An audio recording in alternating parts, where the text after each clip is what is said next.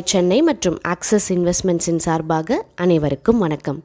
கஸ்டமர்ஸோட டேஸ்ட்டுக்கு நாங்கள் ரொம்ப முக்கியத்துவம் கொடுக்குறோம் அப்படின்னு சொல்கிறாரு அடையார் ஆனந்த பவனின் மேனேஜிங் டைரக்டரான திரு ஸ்ரீனிவாச ராஜா. அவங்களோட மெனுவை ஆறு மாதத்துக்கு ஒரு தடவை சேஞ்ச் பண்ணிக்கிட்டே இருக்காங்க. இவங்களோட மெனுவை பார்த்தா ஆறு வயசுலேருந்து அறுபது வயசு வரைக்கும் பிடிச்சி சாப்பிட்ற மாதிரி ஒரு வைடு வெரைட்டின்னு பார்த்தோம். இவங்க எந்த அளவுக்கு கஸ்டமர்ஸ்க்கு இம்பார்ட்டன்ஸ் கொடுக்குறாங்கன்னா பெங்களூரில் இருக்கிற அவங்களோட மல்லேஸ்வரம் பிரான்ச்சில் ஆனியன் கார்லிக் சேர்க்காம குக் பண்ணி கொடுக்குறாங்களாம். அந்த ஜாகிரஃபியில் இருக்கிற கஸ்டமர்ஸோட டேஸ்ட்டை புரிஞ்சுக்கிட்டு அவங்களுக்கு ஆனியன் கார்லிக் டேஸ்ட் பிடிக்கிறது இல்லைன்னு தெரிஞ்சு அது இல்லாமல் சமைக்கிறாங்க.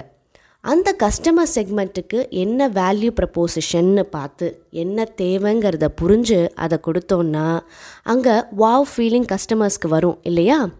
ஒரு பொதுவான ப்ராடக்டை இல்லை டிஷ்ஷை எப்படி டிஃப்ரெண்ட்டாக இல்லை அந்த ஜாகிரஃபியில் இருக்கிற கஸ்டமர்ஸ்க்கு ஏற்ற மாதிரி இல்லைன்னா கஸ்டமர்ஸ் எப்படி விரும்புவாங்களோ அதுக்கு ஏற்ற மாதிரி கொடுக்கறது ஒரு ஆண்டர்ப்ரனரோட கடமை. இவங்களோட செட்டிநாடு பீட்ஸா அதுக்கு ஒரு உதாரணம்னு சொல்லலாம். நிறைய இடத்துல இது பயங்கர ஹிட் பீட்ஸாங்கிற ஒரு காண்டினென்டல் ஃபுட்டோட செட்டிநாடு ஃப்ளேவரை ஆட் பண்ணினா அதுக்கு நிறைய கஸ்டமர்ஸ் வருவாங்க. அந்த ஜாகிரஃபியில் அது ஹிட் ஆகும் அப்படின்னு அதை ட்ரை பண்ணியிருக்காங்களே. கன்சிஸ்டண்ட்டான குவாலிட்டியையும் டேஸ்ட்டையும் கொடுக்கறது ஈஸியான விஷயம் இல்லைன்னு நல்லாவே தெரியும்.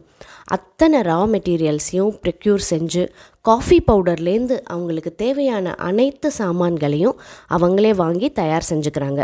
இது எல்லாத்த விட சவாலாக இருக்கிறது லேபர்ஸ் தான். இப்போ இருக்கிற காலகட்டத்தில் ரொம்ப எக்ஸ்பென்சிவாக இருக்குது அப்படின்னு சொல்கிறாங்க இதில் ஒரு முக்கியமான பாயிண்ட்டும் இருக்குது உணவு பரிமாறும்பொழுது அந்த ஸ்டாஃப் பரிமாறுறவர் கடுக்கடுன்னு இருந்தாருன்னா கஸ்டமர்ஸ் கூட மனக்கசப்பு தானே வரும். கிச்சனில் வேலை செய்கிற அந்த ஷெஃப்பும் யார்கிட்டேயோ சண்டை போட்டு சமையல் செஞ்சால் அது குவாலிட்டியில் காமிச்சு கொடுத்துடும் இல்லையா? இந்த மாதிரியான பிரச்சனைகள் எல்லாம் ஓரளவுக்கு கம்மி பண்ணணும்னா ஆட்டோமேட் பண்ணி தான் ஆகணும் அப்படின்னு நினச்சாங்க.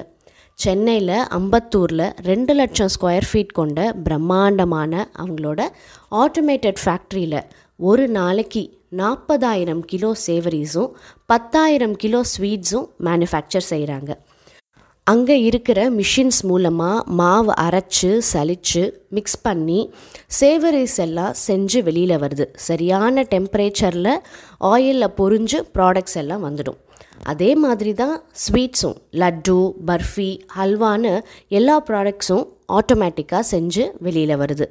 டிஜிட்டல் மீட்டர்ஸ் மூலமாக ஆயிலோட டெம்பரேச்சரை மானிட்டர் பண்ணுறாங்க ஹீட் ஜாஸ்தி ஆச்சு அப்படின்னா அலாம் அடித்து பைபாஸ் வால்வ் ஒன்று ஓப்பன் ஆகி ஆயிலில் இருக்கிற சூடை கண்ட்ரோல் பண்ணுது.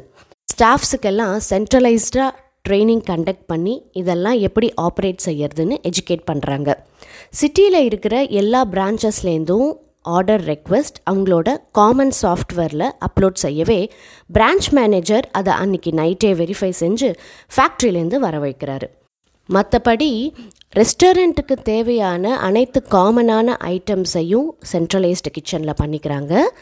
சட்னி அந்த மாதிரி வெரைட்டிஸ் எல்லாம் அந்தந்த அவுட்லெட்லேயே செஞ்சுக்கிறாங்க.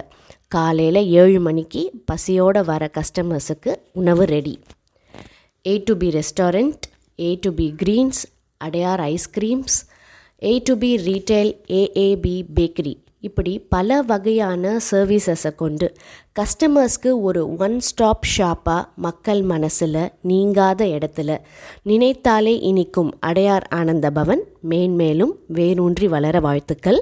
அடுத்த பகுதியில் வேறொரு சுவாரஸ்யமான கதையை கேட்க எங்களுடன் இணைந்திருங்கள். அதுவரை டை சென்னை மற்றும் ஆக்சிஸ் இன்வெஸ்ட்மெண்ட்ஸின் சார்பாக அனைவருக்கும் வணக்கம்.